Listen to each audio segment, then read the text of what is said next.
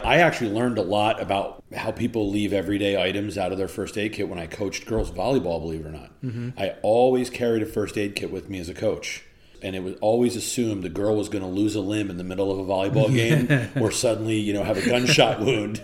And and I remember distinctly like the very first time I was at a tournament and one of my girls got hurt and she had like a little cut. Uh-huh. and right and you know it was it was bleeding so it was enough to like need a little bit of attention. It wasn't like just like a little something but and so I said, all right, go over there. And so I went over with her parents and I sat her down and I kneeled in front of her and I said, well, hold on, I got my first aid kit here. And she's like, oh, okay, thanks, coach.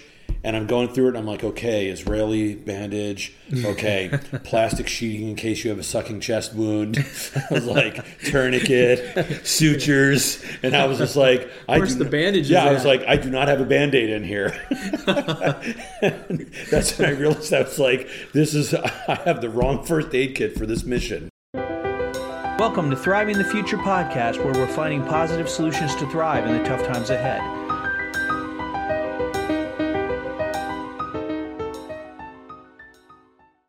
Welcome back to Thriving the Future. In this episode, my friend Dave and I take out our first aid kits and our med kits and we compare the contents.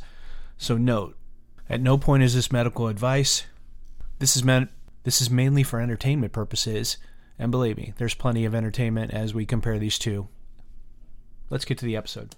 So in this episode, we're going to talk about med kits and first aid kits. So first of all, we're going to compare what we have in our kits right off the bat. But first of all, let's talk about mindset. So, what problem are we trying to solve? Are we trying to do the ER and replace the doctor, or or what are we doing? Oh, that's a great question. And you know, I've actually been, been thinking about this all day. I think you're trying to solve all the problems, uh-huh. right? You know, and if you think about it, a mechanic might have a toolkit in his garage that's two or three or four of those ginormous Craftsman red with every conceivable tool. Yeah, Snap-on, yeah. Right, but in his trunk of his of his car, he might just have a small box of common tools to solve very common problems. Right. Right. Wrenches and screwdrivers, basically. Right. Right. And you know, and so obviously, it's not feasible to have the the multi-tier craftsman thing in your trunk and obviously, if you have a garage, you might want more than just tiny little toolbox, right? Mm-hmm. So I think the first aid kit you carry on your body versus the first aid kit you might have in your pack mm-hmm. versus the first aid kit in your car versus what you might have in your storage room at home are all designed to sort of solve a different need. Sure. Right? And I think to your question, the ones at your house are probably the you're trying to do everything possible uh, you know, in an emergency situation, you know, no doctor, no hospital, no anything. Sure. And the ones on the other hand, your body pack, are probably meant for common injuries you might experience when you're when you're hiking or shooting or something like that, with maybe a, a nod towards the unexpected but traumatic injury.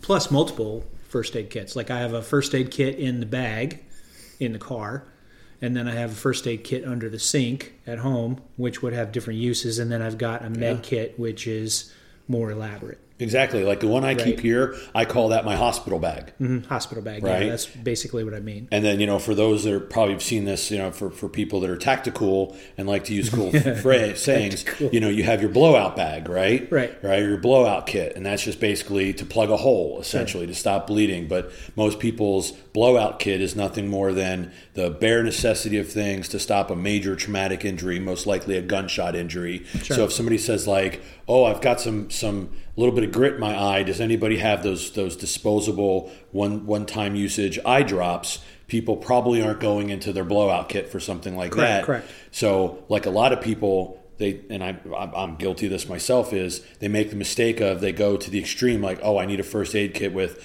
with tourniquets, with quick clot, with Israeli bandages, and then you're and then you're out in the field and you've got this amazing kit that is battle proven, and then somebody goes, "Ah, I got a splinter. Does anybody have a pair of tweezers to remove a splinter?" And you're like, "No, I don't have that." or I, I have a small paper cut. Anyone have like a, a small, just one finger band aid? No, I don't have that. yeah, but, if, but if yeah. you get shot, I can totally plug that hole. Yeah, it was funny when we were doing this exercise. I think it was last year in the summertime we were going through, and I said, "So what do you got for poison ivy?" I haven't got nothing for poison ivy. yeah, yeah I don't have anything for that. But so, it's true. I mean, like that's actually a great example. Is most often looked types of stuff that are in first aid kits are things for like you know, nausea, diarrhea, things like that. That Mm-hmm, those things will put you out of the fight faster or as fast as a lot of other things. Yeah. But nobody considers, uh, you know, nausea or diarrhea to be a, a, an injury or something, uh, you know, that you would need in a first aid kit. But nothing will sap your will to fight faster than needing to find a bathroom every 10 seconds. Yeah, right? remember remember the Oregon Trail? No, Oh yeah, Yeah, die of You die of dysentery, right? yeah. But you know, but something like just a small thing of Pepto Bismol in your first aid kit Uh-huh. Solves some of that. But how many people carry Pepto in their first aid kit? Uh-huh. Smart people do, but most people have ten different types of Israeli bandages, you know, but not a band aid or a or a Pepto. So first aid kit in your car, your bug out bag, whatever. What is your number one item? Hmm, I actually spent the day thinking about that question. I don't know. I'm going to give you the worst answer in the world. I, I don't think there you can say there's one item, Right. right. It would be like asking that mechanic what's the most important tool in your in your toolbox. You know, and you could say, okay, a Phillips head screwdriver, right up till you need a pair of pliers, right? Or I'll say, well, a pair of pliers, so I can grab a bunch of stuff, right up until you need a Phillips head screwdriver, right? Um, it- but but my answer, if, if I was pressed for one, I would have to say uh, either quick clot or a tourniquet. I- Right. I, would put money on you saying tourniquet. Yeah. Well, and the reason, and my logic for that is small cuts or other types of things, even a broken bone, in and of itself, unless it's a, a bone that's actually protruding from your skin, most likely isn't going to kill you. You're not going to die from it, at least not immediately, mm-hmm. right? Where an amputated limb or a, you know a laceration or a wound that cuts you in a, in a major artery will absolutely kill you quickly. Like you'll bleed out in seconds, right? Mm-hmm. So to me, the tourniquet becomes the most important thing because time is a factor you'll die and it'll save your life. Right. But if I was messing with my knife, like the time I was in my garage right at the start of COVID, and I sliced We'll my get to- hand really bad, We'll get to that story. you know, that wasn't going to kill me. I didn't need a tourniquet. It was a bad cut. It was bleeding. But just in the time that I packed a towel onto it, by the time I got to the hospital, the bleeding had stopped significantly, right? Yeah. Um, so that's a great example where it definitely needed stitches, and I definitely lost some blood, but wasn't enough to take me out of the fight or even kill me. Sure. Um, you know, but but had that been on my wrist, for example, or had that been like my upper arm or somewhere where you know where I could have really started to, to significantly bleed, a tourniquet, if you're in the woods or whatever, saves your life. Yeah, and this is the the great story. So we're not talking about. We'll get to this stuff we have in the med kit, and it'll sound very surgical, but we're not talking about foregoing medical equipment unless medical treatment, unless you have a completely shits the fan or something goes on, right? I mean, so example, your story Yeah, I mean- is that uh, first weekend of lockdown Right. in March 2020 right. The the COVID apocalypse just started. just started, and you're working in the garage. Yep, and I'm just trying to open a, a piece of plastic, and it was funny as I was pushing the knife, I could see I was pushing it towards my hand, and I thought to myself, "Well, that's stupid. You're going to cut yourself." So I changed the angle completely, and when I when the knife went through the piece I was trying to open, the tip caught something, deflected, made a almost 90 degree turn, and then up just going right, you know, right into my hand and Yeah, right in it between your uh, thumb and your index. right finger. in the webbing between the two, and it was deep. You know, you had all that subcutaneous stuff all you know hanging out of there, and Mm-hmm, Yeah, you almost went. You almost went down to the tendon. So yeah, I mean, blood started squirting across the garage. yeah, I've seen. You still Yeah. have that on the floor down there Right. too. Oh yeah, yeah. And uh, but yeah, but luckily I live you know mile mile and a half from a hospital. Yeah. So you didn't say, okay, it's COVID lockdown. I'm going to suture this up at home. You went to the ER. That's that's the key. We're not saying, yeah, if you're if you're tactical, you're going to suture yourself up, right? Yeah, I mean, I, I think I think to, like any resources, you take advantage of the resources till the resources aren't there. Exactly. Right. So the hospital was there, the hospital was functioning, and I wasn't really ever worried about COVID in the first place. Sure. So I wasn't worried about like, oh no, I could in- interact with another human. So I went went straight to the ER. But uh, but you know, interesting story. I was down in Arkansas, right? And you know the area I was at because you're a, uh, a rock climber. I was down in Arkansas rock climbing one time, slipped and fell, and gashed my left hand. My previous story was my right hand, and gashed my hand down to the down to the subcutaneous stuff. Except that in that case, I was in the middle of nowhere, had driven you know five hours to go rock climbing. I wasn't about to cancel the trip, and I wasn't about to go driving two hours from wherever I was to find a hospital. So I always keep a medical stapler in my better first aid kits. Mm-hmm. And my buddy was like, "Well, I guess that's the end of this trip." And I was like, "To hell with that! I didn't drive five hours to go home." So I was like, "This is a great use case for my medical stapler," because up until then I had never used one, and so I just you know cleaned out the cut really good and got it cleaned out. And my girlfriend at the time was a vet uh, veterinarian. So so she actually taught me some things, and she's the one that actually turned me on to medical staplers. And so I was like, okay, and put a few staples in it, wrapped a. Actually, cut the bottom of my T-shirt off and wrapped it in there because I wanted something nice and because I was still going to rock climb, right? still and gonna uh, go I was on. still going to rock climb, so I wanted something with a little bit of padding to it. So I cut the bottom of my T-shirt off and wrapped it around my hand. But that medical stapler worked phenomenally. I mean, and I only needed one hand to operate it. I could just press it up against my skin and squeeze it. Where I actually thought about that other cut, you know, I, I you can't suture with one hand, Right. So I would have needed to have somebody else suture it if I didn't have a hospital. Well, that was pretty deep, though. You wouldn't have been able to use a stapler on that, would you? No, I mean, I mean, I think they do make larger staplers, but I didn't have any. Mm-hmm. Um, but yeah, I mean, I think with a right size gauge stapler, maybe. But yeah, that was definitely a stitch thing. But I would have had to, you know, tell my wife like, okay, here's how you do this, Mm-hmm. right? Take this and go around and you know, trying to teach her how to do a surgeon's knot on the fly, not Right. ideal. Yeah. So my number one item in my kit, first aid kit, will kind of surprise you. It's gloves. Gloves. Reason because what was it a year and a half ago? You're driving down the highway, someone actually wrecks in front of you mm. and like flips their car or something, right? You get out to help them. Yeah, Ladies bleeding all over the place, yeah, and you didn't have any gloves in your in your bag. that's right. right? So, you know, gloves, even though that sounds really mundane, it's come in so handy for several different things. Yeah, I can definitely see gloves. I mean, it makes a lot of sense because I mean, uh, there's so many air, you know, not airborne, but there's so many, you know, pathogens and things that you can catch, and I mean, it's definitely smart. I mean, it's reason why doctors and surgeons and nurses wear them. Yeah, I've used it for other stuff too, cleaning the deer, or uh, I think I used it for something else, like had something to do with the sewer or something. You know, and it's one of those things where it's like you say, the most important thing in your kit is the thing you need right now, right? And so, so you know, if you if you've got some you know big piece of something in your eye, uh, you know, you're you're obviously not going to be in great shape to do much of anything. If you you know, if anyone that's ever had a little bit of sand or debris or an eyelash in your eye, it's just Sure. drive you crazy, right? So you know, uh, just having like little eye drops or an eye flusher is is like, oh, that's the most important thing for me today because that's what I Yeah. need. Do you have that in your uh, first aid kit? I don't have that. I have I have the eye wash in my med kit, but that's not going to help me if I'm at the range or something. I do. I actually keep the eye squeezy things and the individual, like they're just good for one use each. They come in like little packs of 5 Mm-hmm. and you twist the top off, and it just gives you like a single usage of eye drops. I keep those in every bag. Mm-hmm. Really? Because, um, like, I, I don't know how people wear contact lenses. I don't either. If I get have even, no idea. like if I get even like the smallest eyelash in my eye, like like the a whisper of an eyelash, I feel like I have a, a, boulder in there. Correct. And it, like it'll drive me nuts till I find it. I have no idea how people wear contacts. I, I couldn't do it. I tried. I couldn't do it. so I always keep something to flush my eyes out in every kit. Every single first aid kit I have has eye stuff in it. Yeah, definitely. And then the standard stuff, you know, the wraps and everything. Liquid bandage, use that whole bunch. We used that not too long ago Yeah. when we were out at the range, and I got my uh, head in the wrong position and got uh, some. What do they call that? Sc- Oh, scope, bite. Yeah.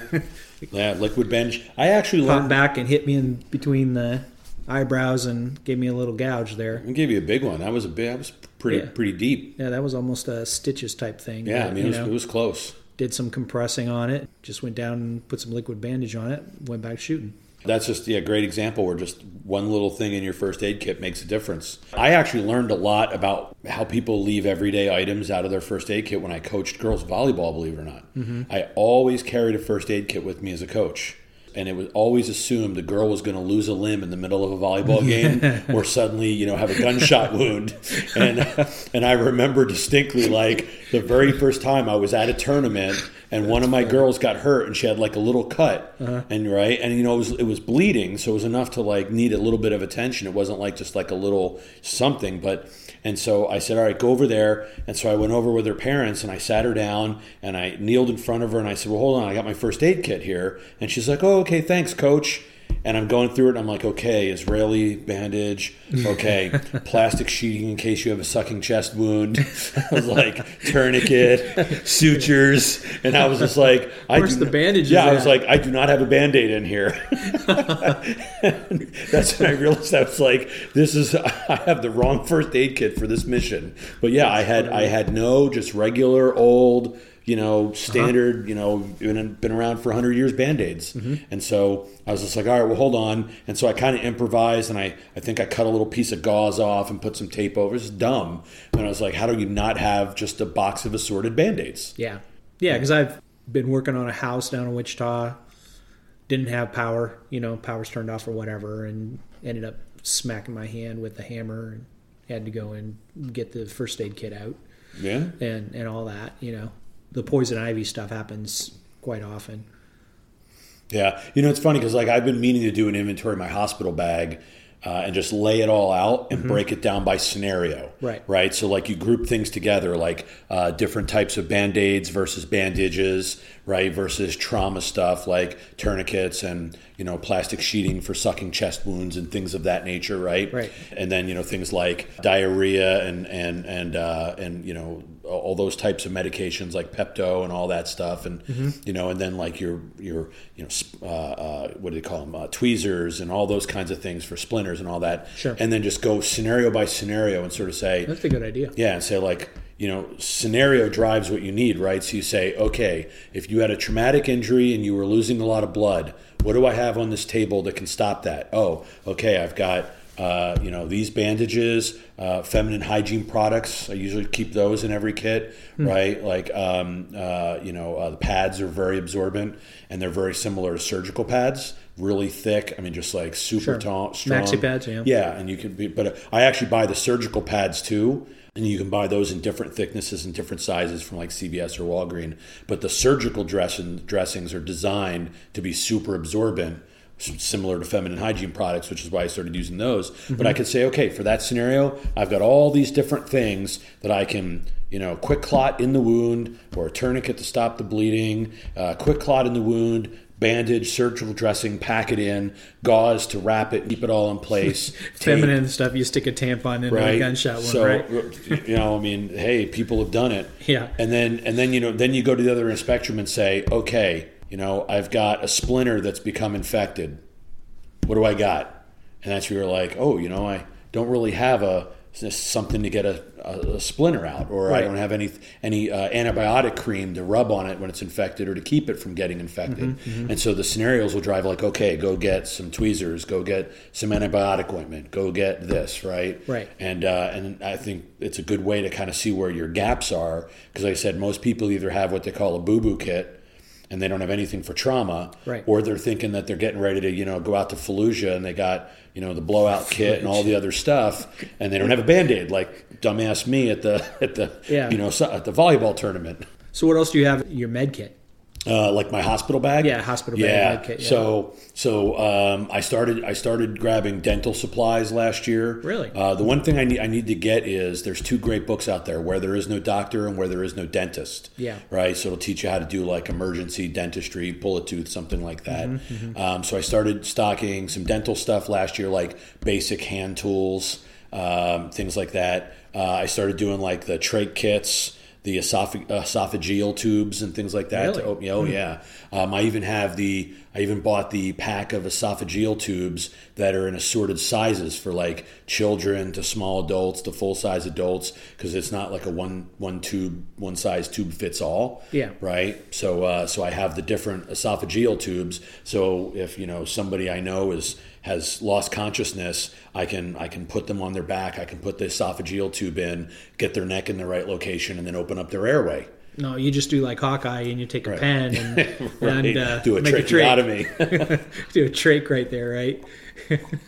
it was funny too because I did start stocking tubes for tracheotomies and things like that. Um, but those are the things, and then suture kits of all different sizes. I know you have those as Yeah, well, suture kits, right? right. Because we get them from the same place Sure.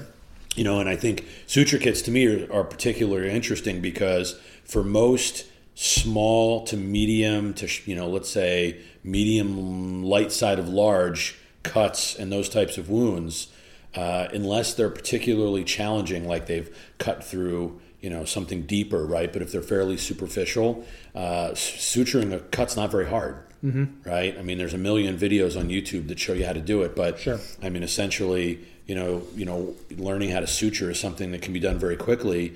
And when there's no doctor, or if you're in a situation where the doctor is hundreds of miles away, and it's a difference between losing a lot of blood and then possibly losing consciousness and stitching something up, it's not that hard to do, right? I mean, Right. it's, it's, I mean, it's, Yeah, I've been I've been exactly what you're talking about in Arkansas, where you're down in the holler and Yeah. you're rock climbing, and it's a long way to the hospital.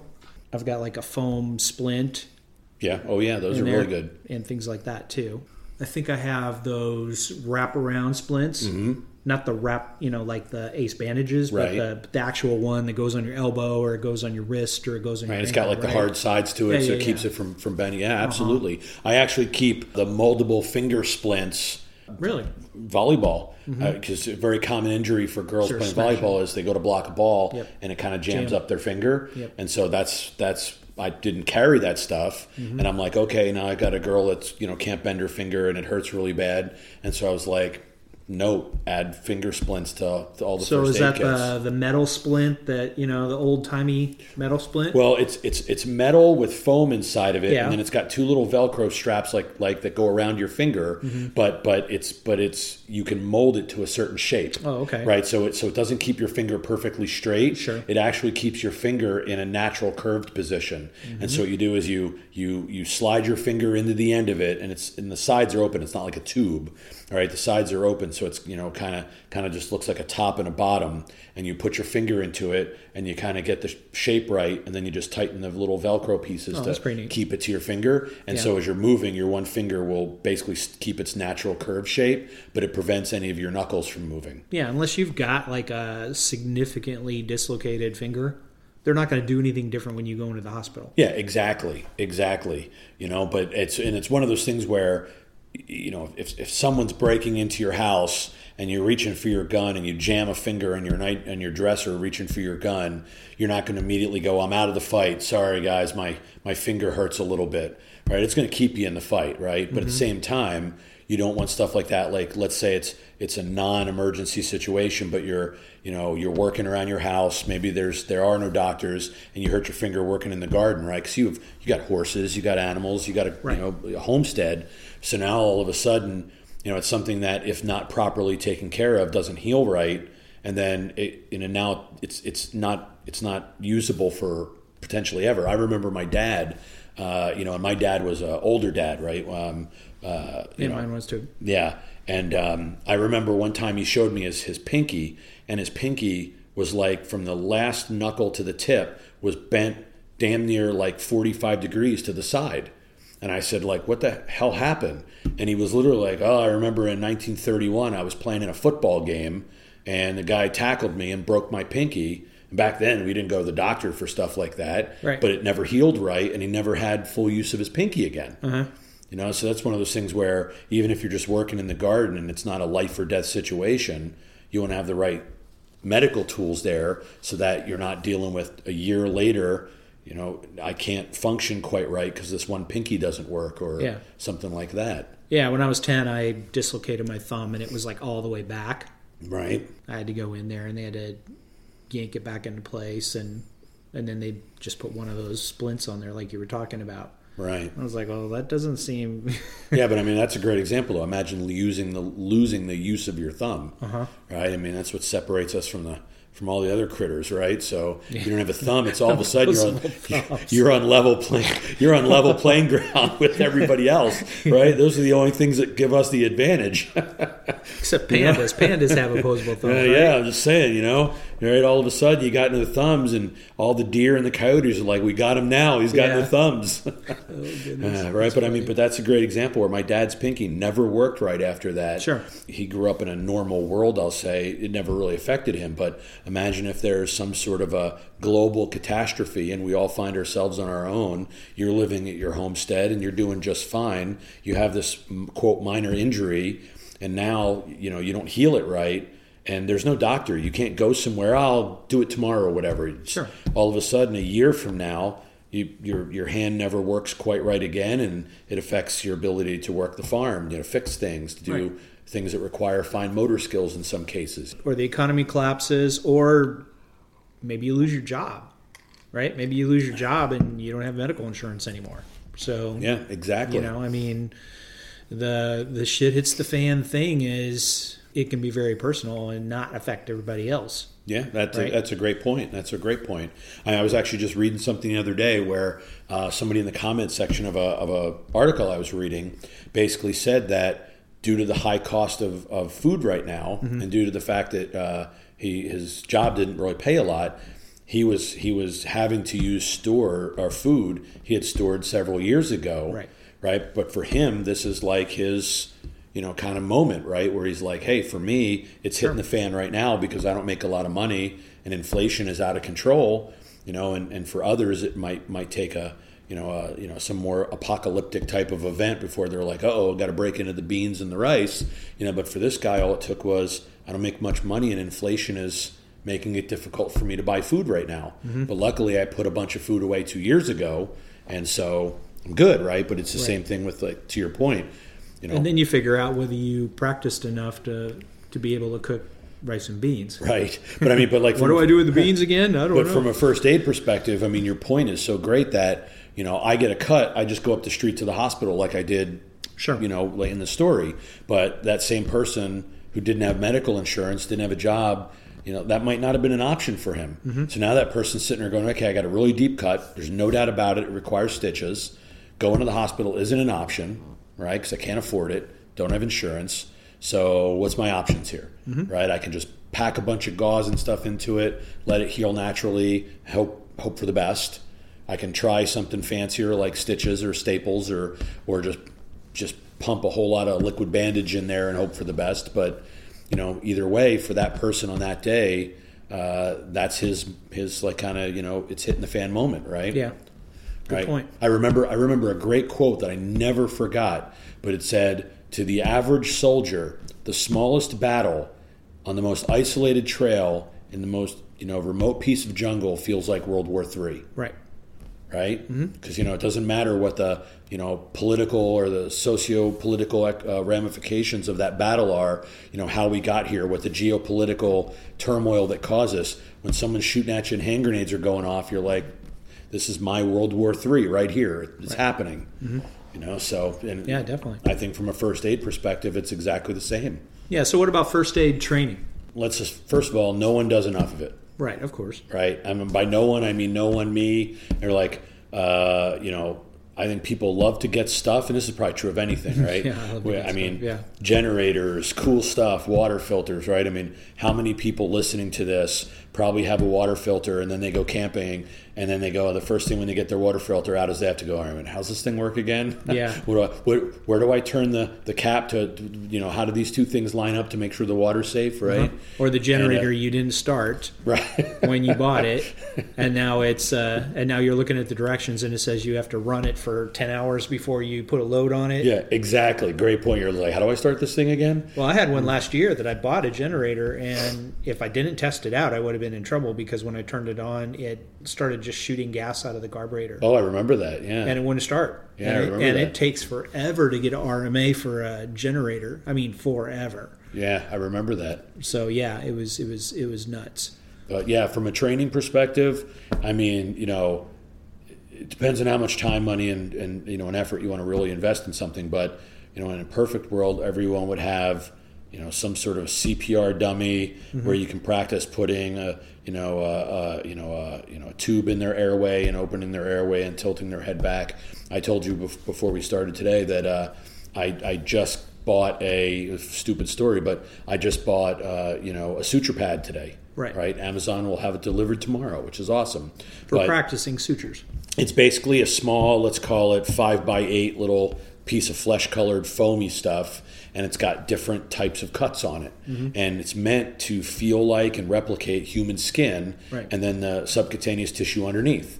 And it comes with practice sutures with the nylon with different types of material right? It comes with you know uh, you know the needle driver right which a forceps or if you want to you know for people to picture what a needle driver is and all the tools you need. And what's nice about it is stupid story but remember when you and i were uh, practicing our suturing on uh, grapefruits Yeah. right? Grapefruits are great to practice with uh, not as good as a suture pad but you know you, you kind of can only practice with it a few times and then you either throw it away or you eat the grapefruit. Yeah. but what was funny was knowing that we were doing this podcast kind of got me excited about first you know my first aid kits again. And so after i talked to you the other day i was like you know what? I have not practiced my surgeon's knot in a while. I'm gonna i'm gonna you know get a suture out and get my needle driver and i, I, I was a fairly good you know uh, suture person as a and doing a surgeon's knot i'm pretty damn good and then i looked around at my my fruit on the kitchen i'm like oh, i don't have anything to practice on Right, so I I have a first. I grabbed a potato and I was like, "It's too watery. won't Yeah, it's too watery. The needle's just going to go. You know, the thread will pull right through it. Right. And that was that was borderline on grapefruit. Uh, it wasn't It bad, was, right? It was starting to pull through. a Yeah, it was starting to come because they're obviously very watery too, right? Yeah. And then I thought my wife had a uh, a couple of avocados over there, which I thought would have been pretty good, but uh, because she ate those, so they're not there. And then so my, my and then so I'm thinking to myself. How dare her? yeah, I was like, okay, I can either go to the grocery store and I can buy a grapefruit or something and bring it home and then do my thing, but I'm not going to do that. So I just said, you know, I'll, I'll I'm gonna jump on Amazon. I'll go, I'll go to Amazon and I bought it. But what, what's nice about it is it's just it's a little zippered kit and mm-hmm. everything you need. And in theory, even though it's a practice kit, there's nothing that says you couldn't keep a stash of sutures and your needle driver in there, and that that's your suture kit. Yeah. Right. The practice thing is just is what it is. But if all of a sudden someone's like, "Oh, hey, I need to put a couple stitches in a cut," you're like, "Hold on, let me just go get my sutures kit." Yeah. And you got everything you need: a couple of needle drivers, a couple tweezers, and your and your different sutures sizes of of you know gauge and stuff like that, and you're good. Yeah, I think uh, another thing to do is similar to what we were talking about about practicing your your preps like your generator and stuff, right? Is also practice scenarios. Oh yeah, for So sure. you know, in, in addition to training or whatever you do, I mean, to say, hey, you know, I have this. Maybe you put maybe maybe you make some three by five cards with some emergency situations on right? them. Absolutely. and then you shuffle them up and you pull one and you say hey let's let's do a scenario here and it says hey i've i'm rock climbing and cut myself what do i do because half of it is keeping from flipping out I mean, think back to your days in the military, right? Right. You would go to first aid classes, and they would they would do different scenarios like that, right? Mm-hmm. They'd either have a dummy on the floor, and they'd say, you know, like I remember, you know, learning how to learning how to plug a sucking chest wound, Yeah. right? They'd have a dummy, and you'd have a sheet of plastic, and Sure. they would teach you, okay, this is how you deal with a sucking chest wound. You're like, okay. Now, most of those injuries, with the exception of like heat injuries, were all traumatic for the Uh-huh. most part, right? I, I mean, you know, they don't like like the military doesn't train you on like, okay, you know, your your bunkmate's got a splinter. What do you do, right? I mean, it's mostly your bunkmate got shot, your grenade went off, lost a limb, those Right. kinds of things. Right. But I think the biggest obstacle for most people is having a, a, a supporting cast around you. Like, for example, with my wife, she's tolerant, but I don't know if I would say supportive. Mm-hmm. Meaning, if I said, hey, we're going to have a first aid night where, you know, we're going to pick different scenarios and we'll, Right. you try to diagnose what's going on, and she'd be like, I'm not doing any of that. yeah i know or, or you turn off or you turn off the power in the wintertime and you say we're going to use our backup heat and we're going to use our backup power for the w- weekend I tried that one, the cold snap a couple months ago that came through. I was like, hey, you know, it'd be really fun. Let's just have a night where we, when the when the sun goes down, that's it. There's no light. I said we'll get the oil lamps out. I said we'll put a couple oil lamps around the house. I said and, and we'll you know and we'll and we'll just run off our stored power. And she just looked at me and she's like, I'm not doing any of that. and then so the next night she came home from work and I had the oil lamps going. I had one on the coffee table, I had one over here in the kitchen, and the living room was lit up really nicely because I have these really nice big, like those hurricane lamps. Sure. And uh, and she came in and she's like, "What what what what's this?" And I was like, "Oh, I thought we would do this fun thing where she's like, turn the freaking lights on." Yeah, I ain't doing that. She's like, I'm not doing it. Turn the lights on. Yeah. And I was just like, all right, all right. We it's, turned the lights it's, on. it's zero degrees Yeah. outside You know, and it was funny because I said, her, I said, well, look, I said, look how much light these these oil lamps give off. And she goes, yeah. She's like, it's great. It's light in here. All right, now turn zero impressed, Yeah, gave zero, exactly. you know, whatever. And I'm just like, okay. I would run into the same problem. Yeah, so so the problem is you you need that supporting cast to say, okay, if I want to train on these different first aid scenarios, you know, for example, uh, if I said to my wife, for example, hey, um, I want I'm going to teach you how to put a tourniquet on me. I might begrudgingly get 10 minutes with her. She might be like, all right, uh, sure, why not? And I'm like, okay. And the second, like the second it was like, no, no, no, you're doing it. She's like, I'm out. You know, this is dumb. I'm, I'm just going to do it, right? Yeah.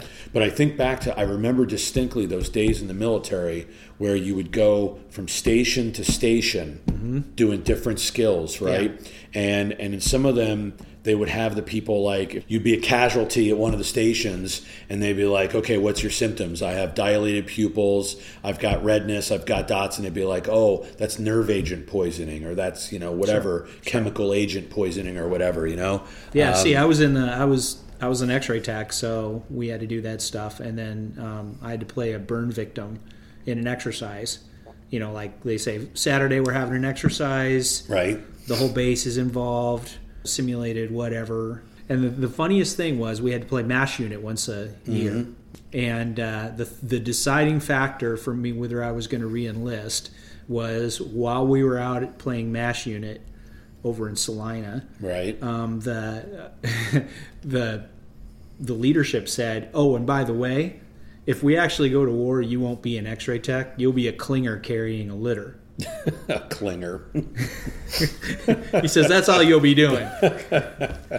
Ridiculous. And then I got back, and they go, "Hey, you're just about to the end of your uh, your enlistment. You want to re-enlist? Hell no." so, final thoughts. have many first aid kits. Mm-hmm. Have them have them convenient to, like you said, kitchen, car. Have your big hospital bag.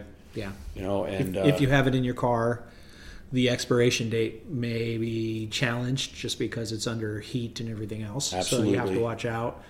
If you've got some sort of liquid in there, like iodine or whatever else, you may have to bag it or double bag it. yeah, that's a great Because, point. you know, I've had it leak all over my bag before. Yeah. I've had neosporin leak all over my bag before. Yep.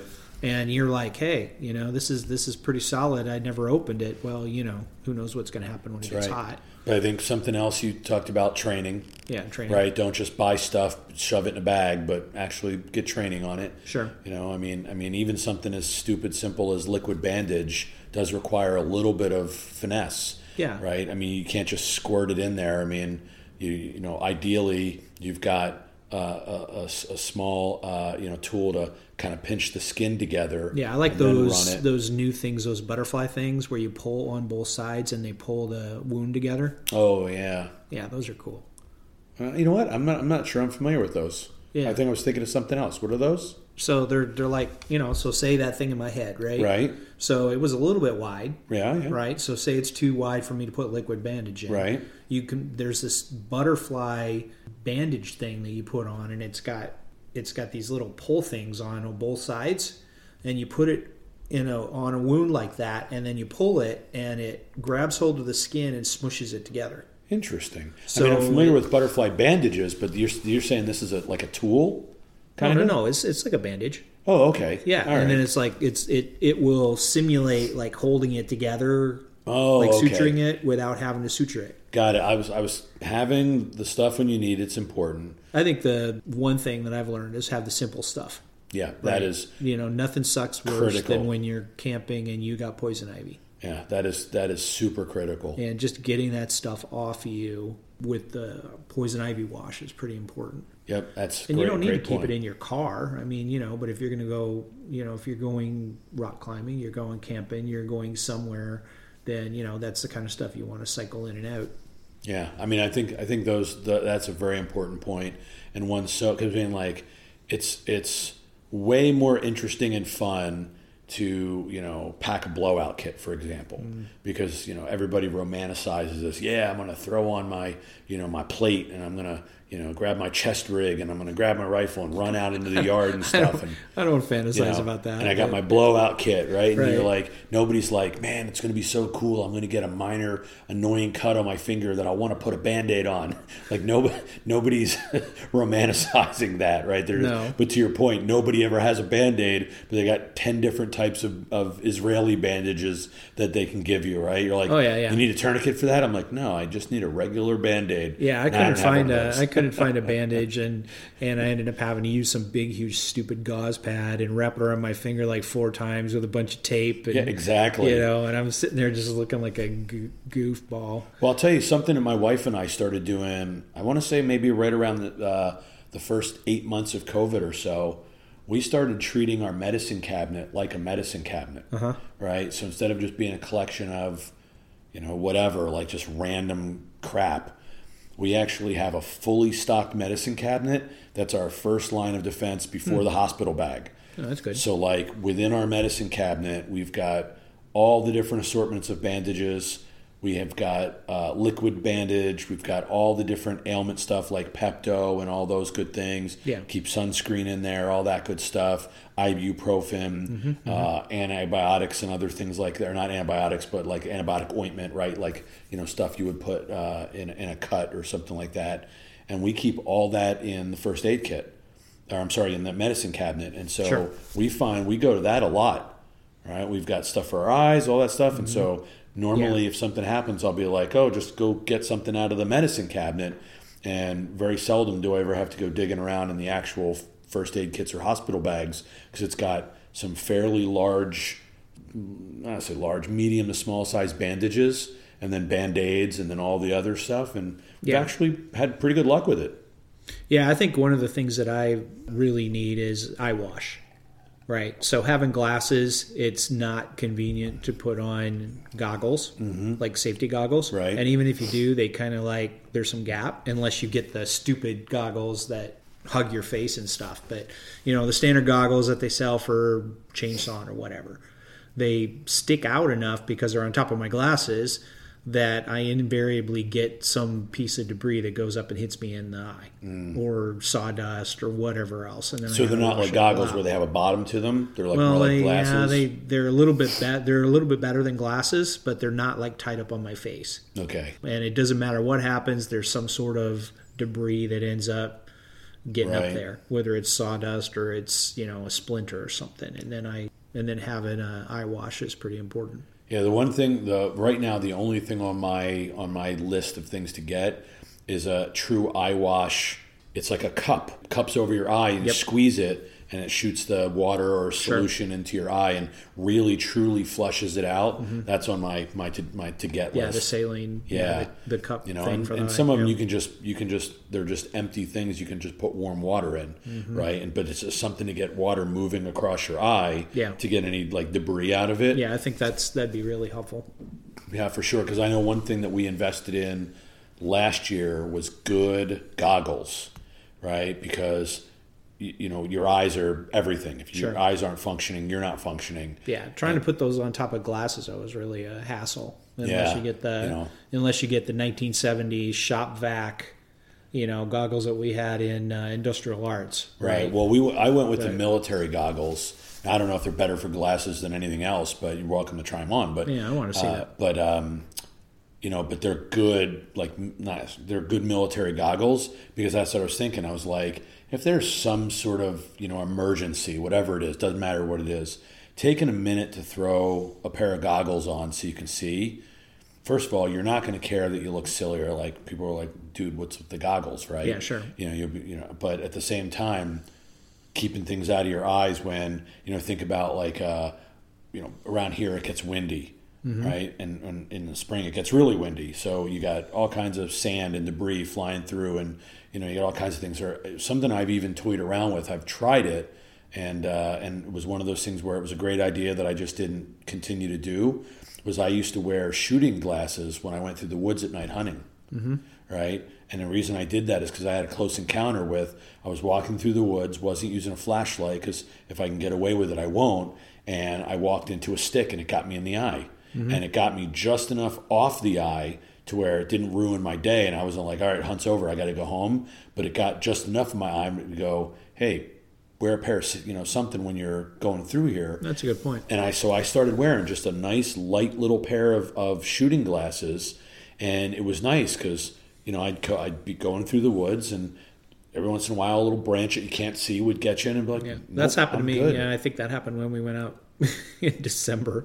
But yeah, yeah, I mean, yeah. This just reminds me of something. I've got uh, buried in my dresser. I think I have some uh, racquetball glasses that are prescription. Oh, there you go. So I'm going to need to dig those out. I'm sure there are a couple of uh, prescriptions ago, but I don't think my eyes changed that much. And then use that, you know, chainsaw or something. Yeah, that'd be a good idea because I mean those things fit pretty Yeah, and it's got the strap and all that right. stuff, but right? they're- So- fit pretty snug to your face, so I doubt a lot of stuff's going to get in there. Yeah, and then yeah, and yeah, it's real tight to the face. So you know, and then if you get hit straight on, then wouldn't get hit in the face. Yeah. And then to answer your question, the last thing, book literature, books. Yeah, If you're down, if you're a person that downloads stuff from the internet, make hard copies, Sure. or put things on on hard drives that aren't, aren't required. You know, the internet's not required to access. Um, you know, because laptops don't require a lot of power, so you can charge them from any numerous little, you know, the little small Goal Zero or something like that, or even solar. But uh, but having either hard copy downloads or having a laptop that you don't need the internet to get information off of, uh, still recommend hard copy downloads. But like the book, like Where There Is No Dentist, Where There Is No Doctor, stuff like that. Yep. Um, I know I've got I've got a bunch of different medical survival books in my library that go into a lot of detail around different first aid stuff, but they're nothing.